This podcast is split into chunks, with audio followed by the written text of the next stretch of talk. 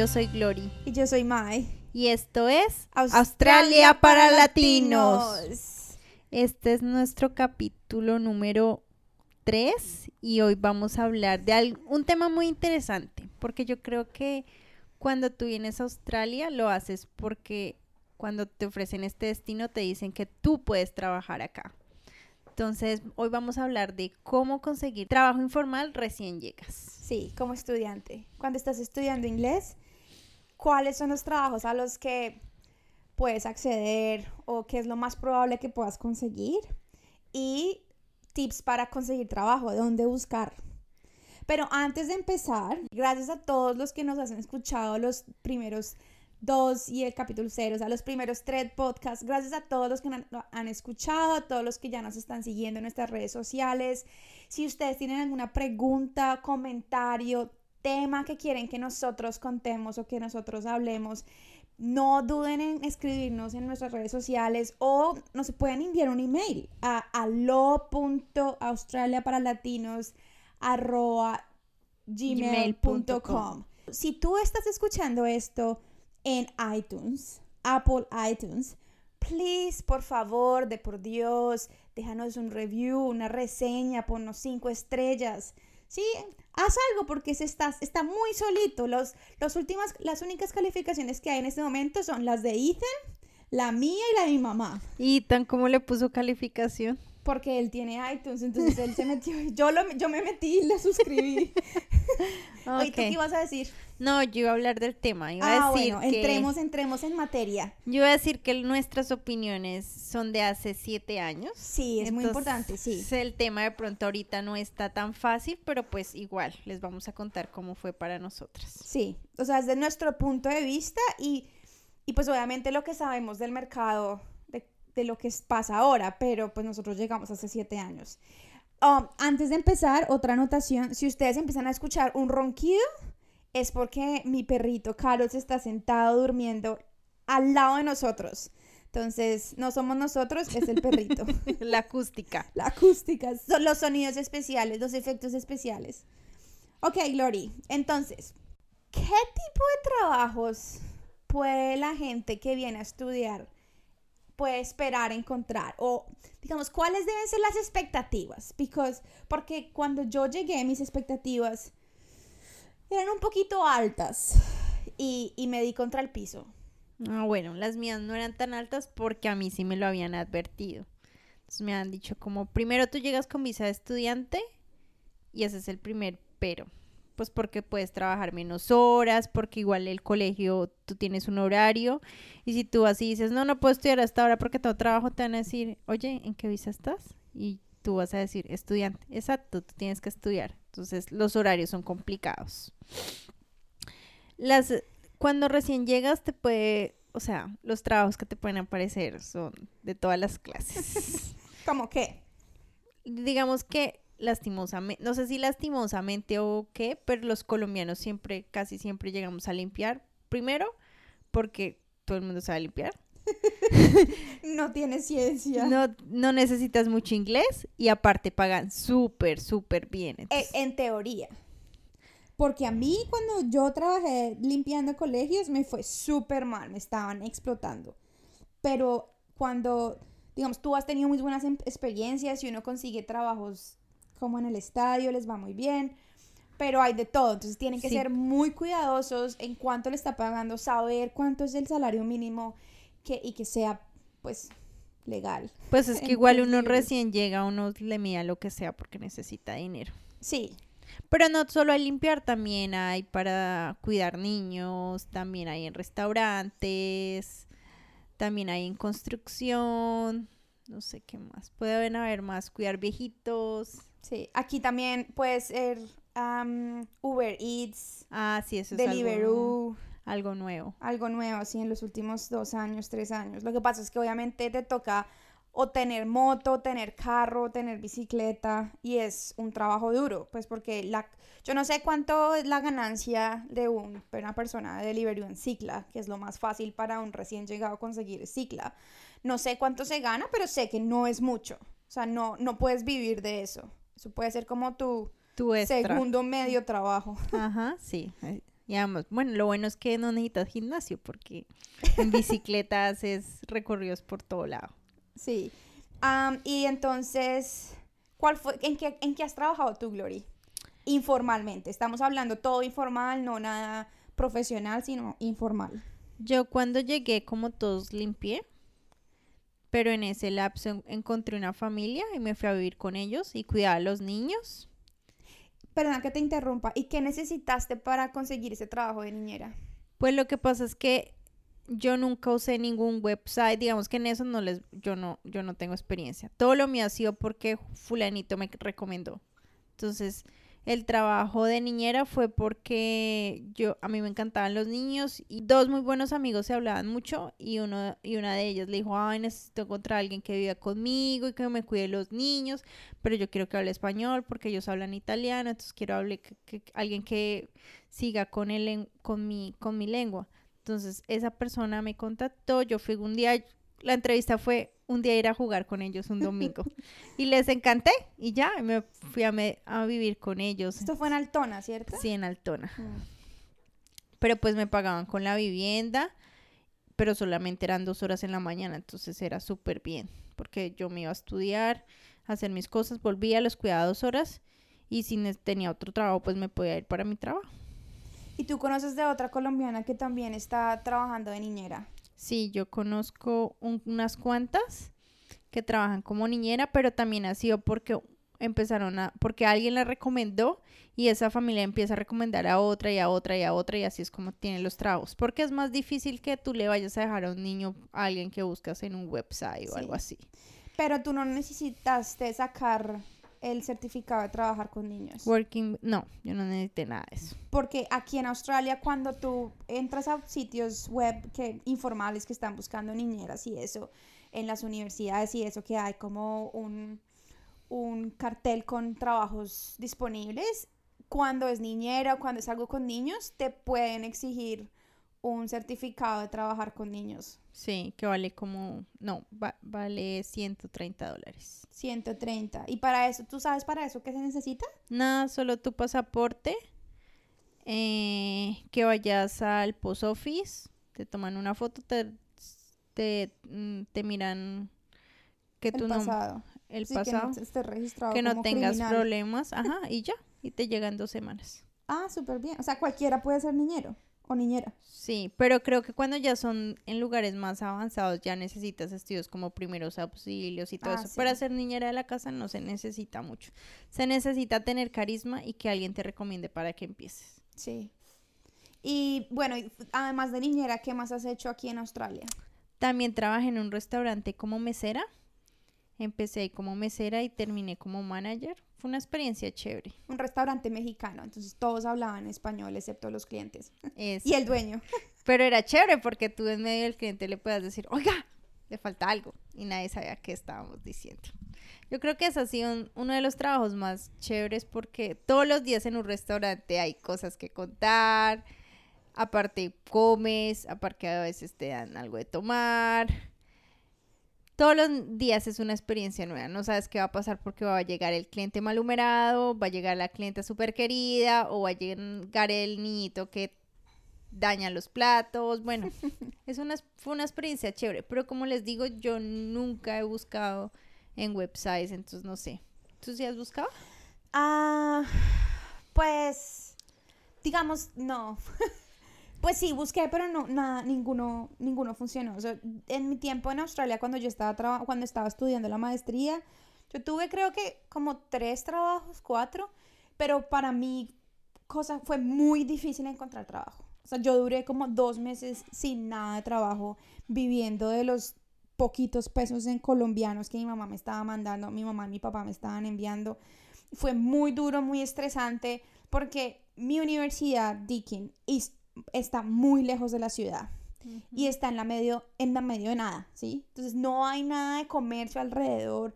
Todos los restaurantes y eso son asiáticos y normalmente en esos restaurantes como en Box Hill eh, solamente contratan gente asiática, pues porque Sí. ellos hablan el, los clientes son asiáticos y ellos hablan la lengua. Nada de restaurantes mexicanos o, o colombianos por esas áreas. Entonces, lo que yo hice, yo me acuerdo que lo primero que yo hice cuando llegué a Australia, cuando empecé a trabajar, a buscar trabajo, fue sacar el certificado de bebidas alcohólicas. Ah, sí, ese yo también lo saqué apenas llegué. Creo que todo el mundo lo saca porque todo el mundo aspira a hacer trabajar en un bar Sí, todos queremos. o en un restaurante. Si un restaurante, si tú quieres trabajar en un restaurante y ese restaurante vende licor, te va a tocar sacar el certificado de, mm, De manejo de, de alcohol. manejo de alcohol que te cuesta, creo que no, en ese entonces costaba como 90. Yo creo que ahora es un poquito más Sí, barato. debe, ser- debe estar como, 60 por ahí. ¿sí? Bueno, No sé, por sabemos. ahí, pero te cuesta dinero. Y lo otro que yo hice después de hacer ese, como una o dos semanas después, fue un curso de barista. Ah, yo también, pero el café me salió horrible. Y aquí barista no es de bar de bebidas alcohólicas, sino barista se le conoce a las personas que hacen café. Ah, y como Melbourne es la capital, pues la capital australiana del café, es muy importante. Y creo que ese sí me costó como 120. Fue todo un día donde me enseñaron a hacer todos los tipos de café, cappuccino, flat white, macchiato. en el- ¿Y para qué me sirvió? Para nada, porque nadie me dio trabajo. Pues por- obviamente yo no tenía experiencia y los cafés que estaban alrededor buscando trabajo, eh, buscando personas para trabajar, necesitaban a alguien con experiencia y yo era la más lenta. No, mucho, perdí mi plática. No, aparte es que acá ser barista es que tú tienes que tener experiencia porque un café acá es uno de los negocios más grandes. Sí. Todo el mundo toma café en la mañana y necesitan a alguien con la velocidad. Rapidísimo, sí. Entonces, lo que yo hice, yo me acuerdo que yo caminé mucho. Yo le, yo imprimí mis hoja, mi hoja de vida. Y eso es otra cosa que les, que, que antes de que se me olvide les voy a decir. Y es, hay hojas de vida de hojas de vida. Si tú estás pasando hojas de vida para un trabajo informal, tus certificados de, de estudios en el exterior y, o tus, tu- tus diplomas, eso no sirve de nada. En una hoja ya que diga tu una nombre, hoja con tus algo datos de ti. personales, más tu historia si quieres, que tienes nivel de inglés alto, medio y ya. y Porque qué días puedes trabajar y ya. Eso no le interesa. Eso era lo que yo miraba.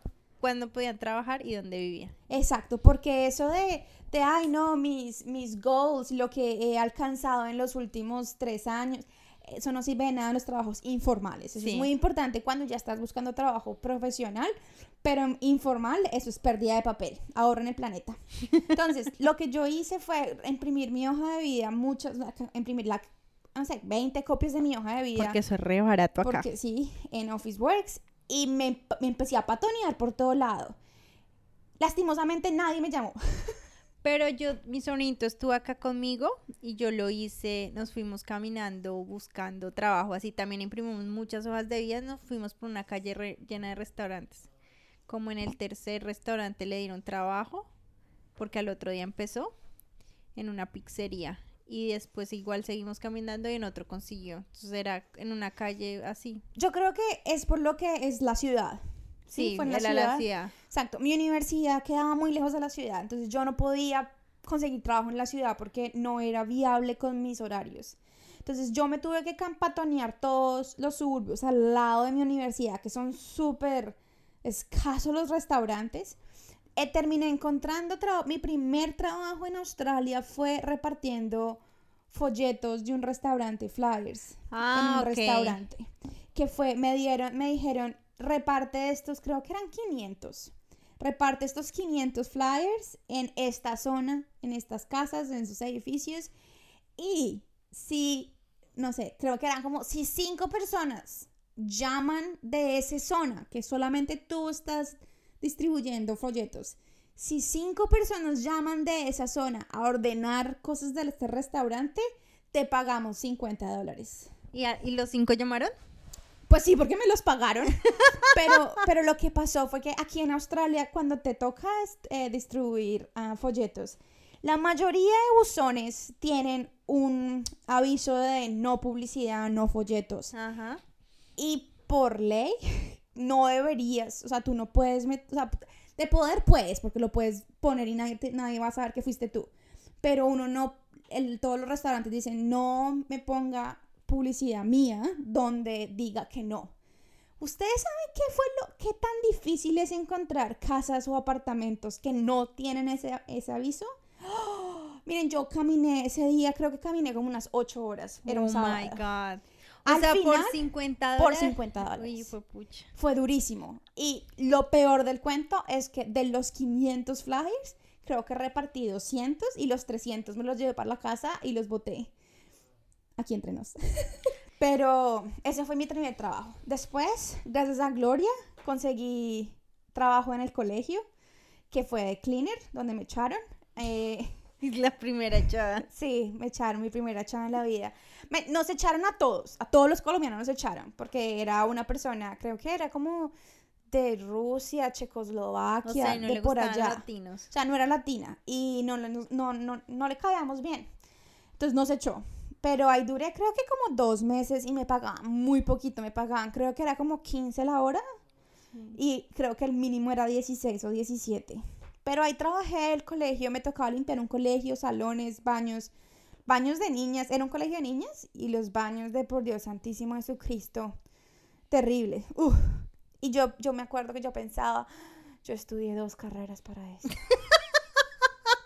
Eso es lo malo de limpiar, que te da mucho tiempo para Sí. pensar. Digamos que si tú vienes, si estás pensando en ir a Australia y, estás, y no tienes la capacidad económica para no trabajar, tienes que estar preparado mentalmente que si te toca limpiar baños, te toca limpiar baños. O sea, Pero también hay gente muy de buenas que nunca le ha tocado Sí. limpiar. sí, sí, sí, hay gente, pero la mayoría limpia. De un, El 90%. Sí, yo te, sí, digamos que Tania nunca limpió baños, mi amiga colombiana. Yo Pero, tengo una amiga también que nunca limpió Sí. nada. pero de buenas, o sea, es- de buenas. Pero pues es mejor que tener las expectativas bajas. Va, sí, eso sí. es cierto. Y después de eso, después de que me echaron, eh, ah, ese lo encontré por internet, para que vean. En, creo que fue como por Gumtree or something. eh, eh, un, un, un- una, un Pero website. deberías contarles a nuestra audiencia cuáles son los lugares donde ellos pueden buscar Bueno, trabajo. Después entonces- de, de la historia. esta. Aquí, ah, bueno, primero les cuento la historia y luego les cuento los lugares. Después, creo, ese fue mi último trabajo antes de empezar a trabajar ya como profesional. Fue cuidan, limpiando una casa en South Melbourne y la encontré por internet. Una chica, una española, estaba buscando a alguien que limpiara la casa dos veces a la semana y que le cuidara los tres perros que tenía en esos dos días. Y yo le escribí, todo fue por, por, por, por email, le escribí, yo le dije que sí, que yo trabajaba, que yo vivía, bla, bla, bla. Y entonces me dijo, sí, ven de una, perfecto, ven y, y haces el primer día, no sé, era martes y jueves. Y fui, la señora súper querida, era como unos treinta y pico, con, estaba casada con un señor, ella era española, el señor australiano, tenían tres perros, la casa bien, un solo piso, y me tocaba limpiar, y el problema era que ella súper ecologista, entonces todo era, nada tenía jabón, jabón. O sea, nada tenía químicos. Nada tenía químicos, esa es la palabra que estaba buscando. Entonces, era como difícil, porque las ollas, el baño, era Ay, punta de vinagre y... Pero digamos que fue bien y, y después de eso el señor tuvo como un problema, un accidente o algo así. Me pidieron que le cuidara a los perros como dos días. Entonces me quedé en la casa y me pagaron súper bien, ellos pagaban súper bien. Ah, y también le, le limpiaba la oficina. La oficina quedaba como a tres cuadras, entonces Ah, iba a la- primero a la oficina, limpiaba la oficina y luego me iba para la casa. Súper queridos ah, y esos los encontré por internet. Ah, para que vean. Se puede. Sí, se puede. Entonces, hablando de sitios de internet, que los encontré por internet, aquí hay un jurgo de, de sitios donde encontrar trabajo por internet. Para los que llegan a estudiar inglés, aparte de Facebook, porque claramente en las comunidades, en los programas de en ah, las sí. Páginas de, Comunidad de, de comunidades colombianos. de colombianos en Melbourne, colombianos en Sydney, chilenos, colombianos, latinos. Hay 800 mil páginas. Normalmente hay avisos de, miren, se está buscando esta persona, se está buscando esta persona, se está buscando... Entonces, esa es la primera recomendación. Es como, métase y que te acepten en todos los grupos de Facebook. La segunda es, hay varios websites un poco más serios que tú puedes filtrar por si es casual o si estás buscando algo profesional. Eh, uno de ellos se llama Seek, Ujú, ese es el más S-E-E-K.com. Ese es como el más famoso, pero también hay otro que se llama Indeed, I-N-D-I-D.com, I don't know. Eh, esto les voy a dejar los links, les vamos a dejar los links, estos links que estamos diciendo en los comentarios, en la descripción de este podcast. Eh, lo También otro, hay aplicaciones, pero no me acuerdo cómo es el nombre. digamos que hay uno que es Gumtree, que saca de cuenta la versión australiana de eBay, de Mercado Libre, de Mercado Libre, sí, Sí, Mercado Libre. pero Para es todo. medio dodgy, medio, ay, hay de todo en eso, hay O sea, buenos, toca malos, tener cuidado. regulares, tienes que tener mucho cuidado. La gente vende cosas, compra cosas, hay gente que ofrece trabajos ahí, ofrece habitaciones si estás buscando un lugar donde quedarte, pero yo diría que tengas Para cuidado sí, con para eso. eso después les contamos cómo buscar casa, pero hay lugares mucho mejor para buscar casa. Sí.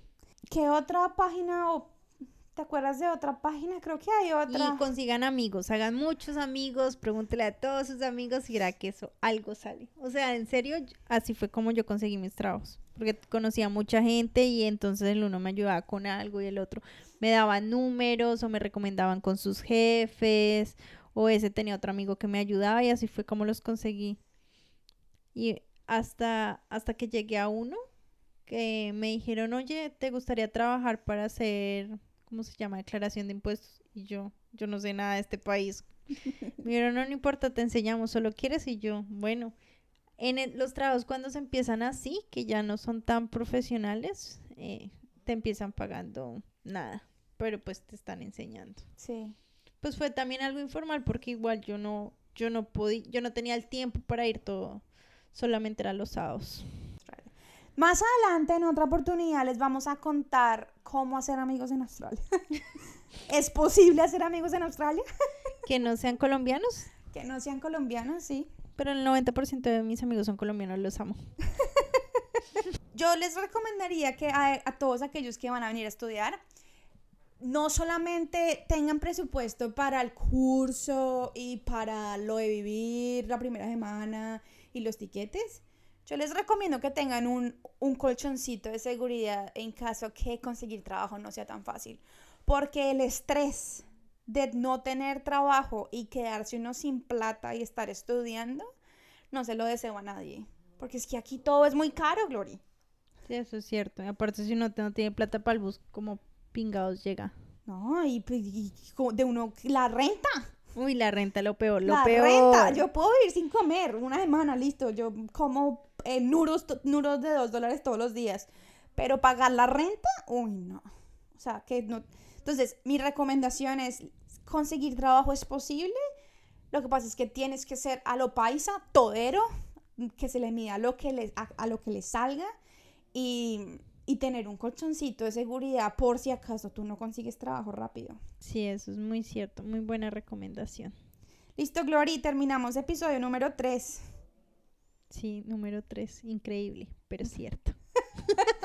Bueno, gracias a todos por escucharnos. No olviden ah, suscribirse, dejarnos reviews, darle like si hay Buenos like por malos. ahí. Y nos vemos el próximo viernes. Shaolin Penguin.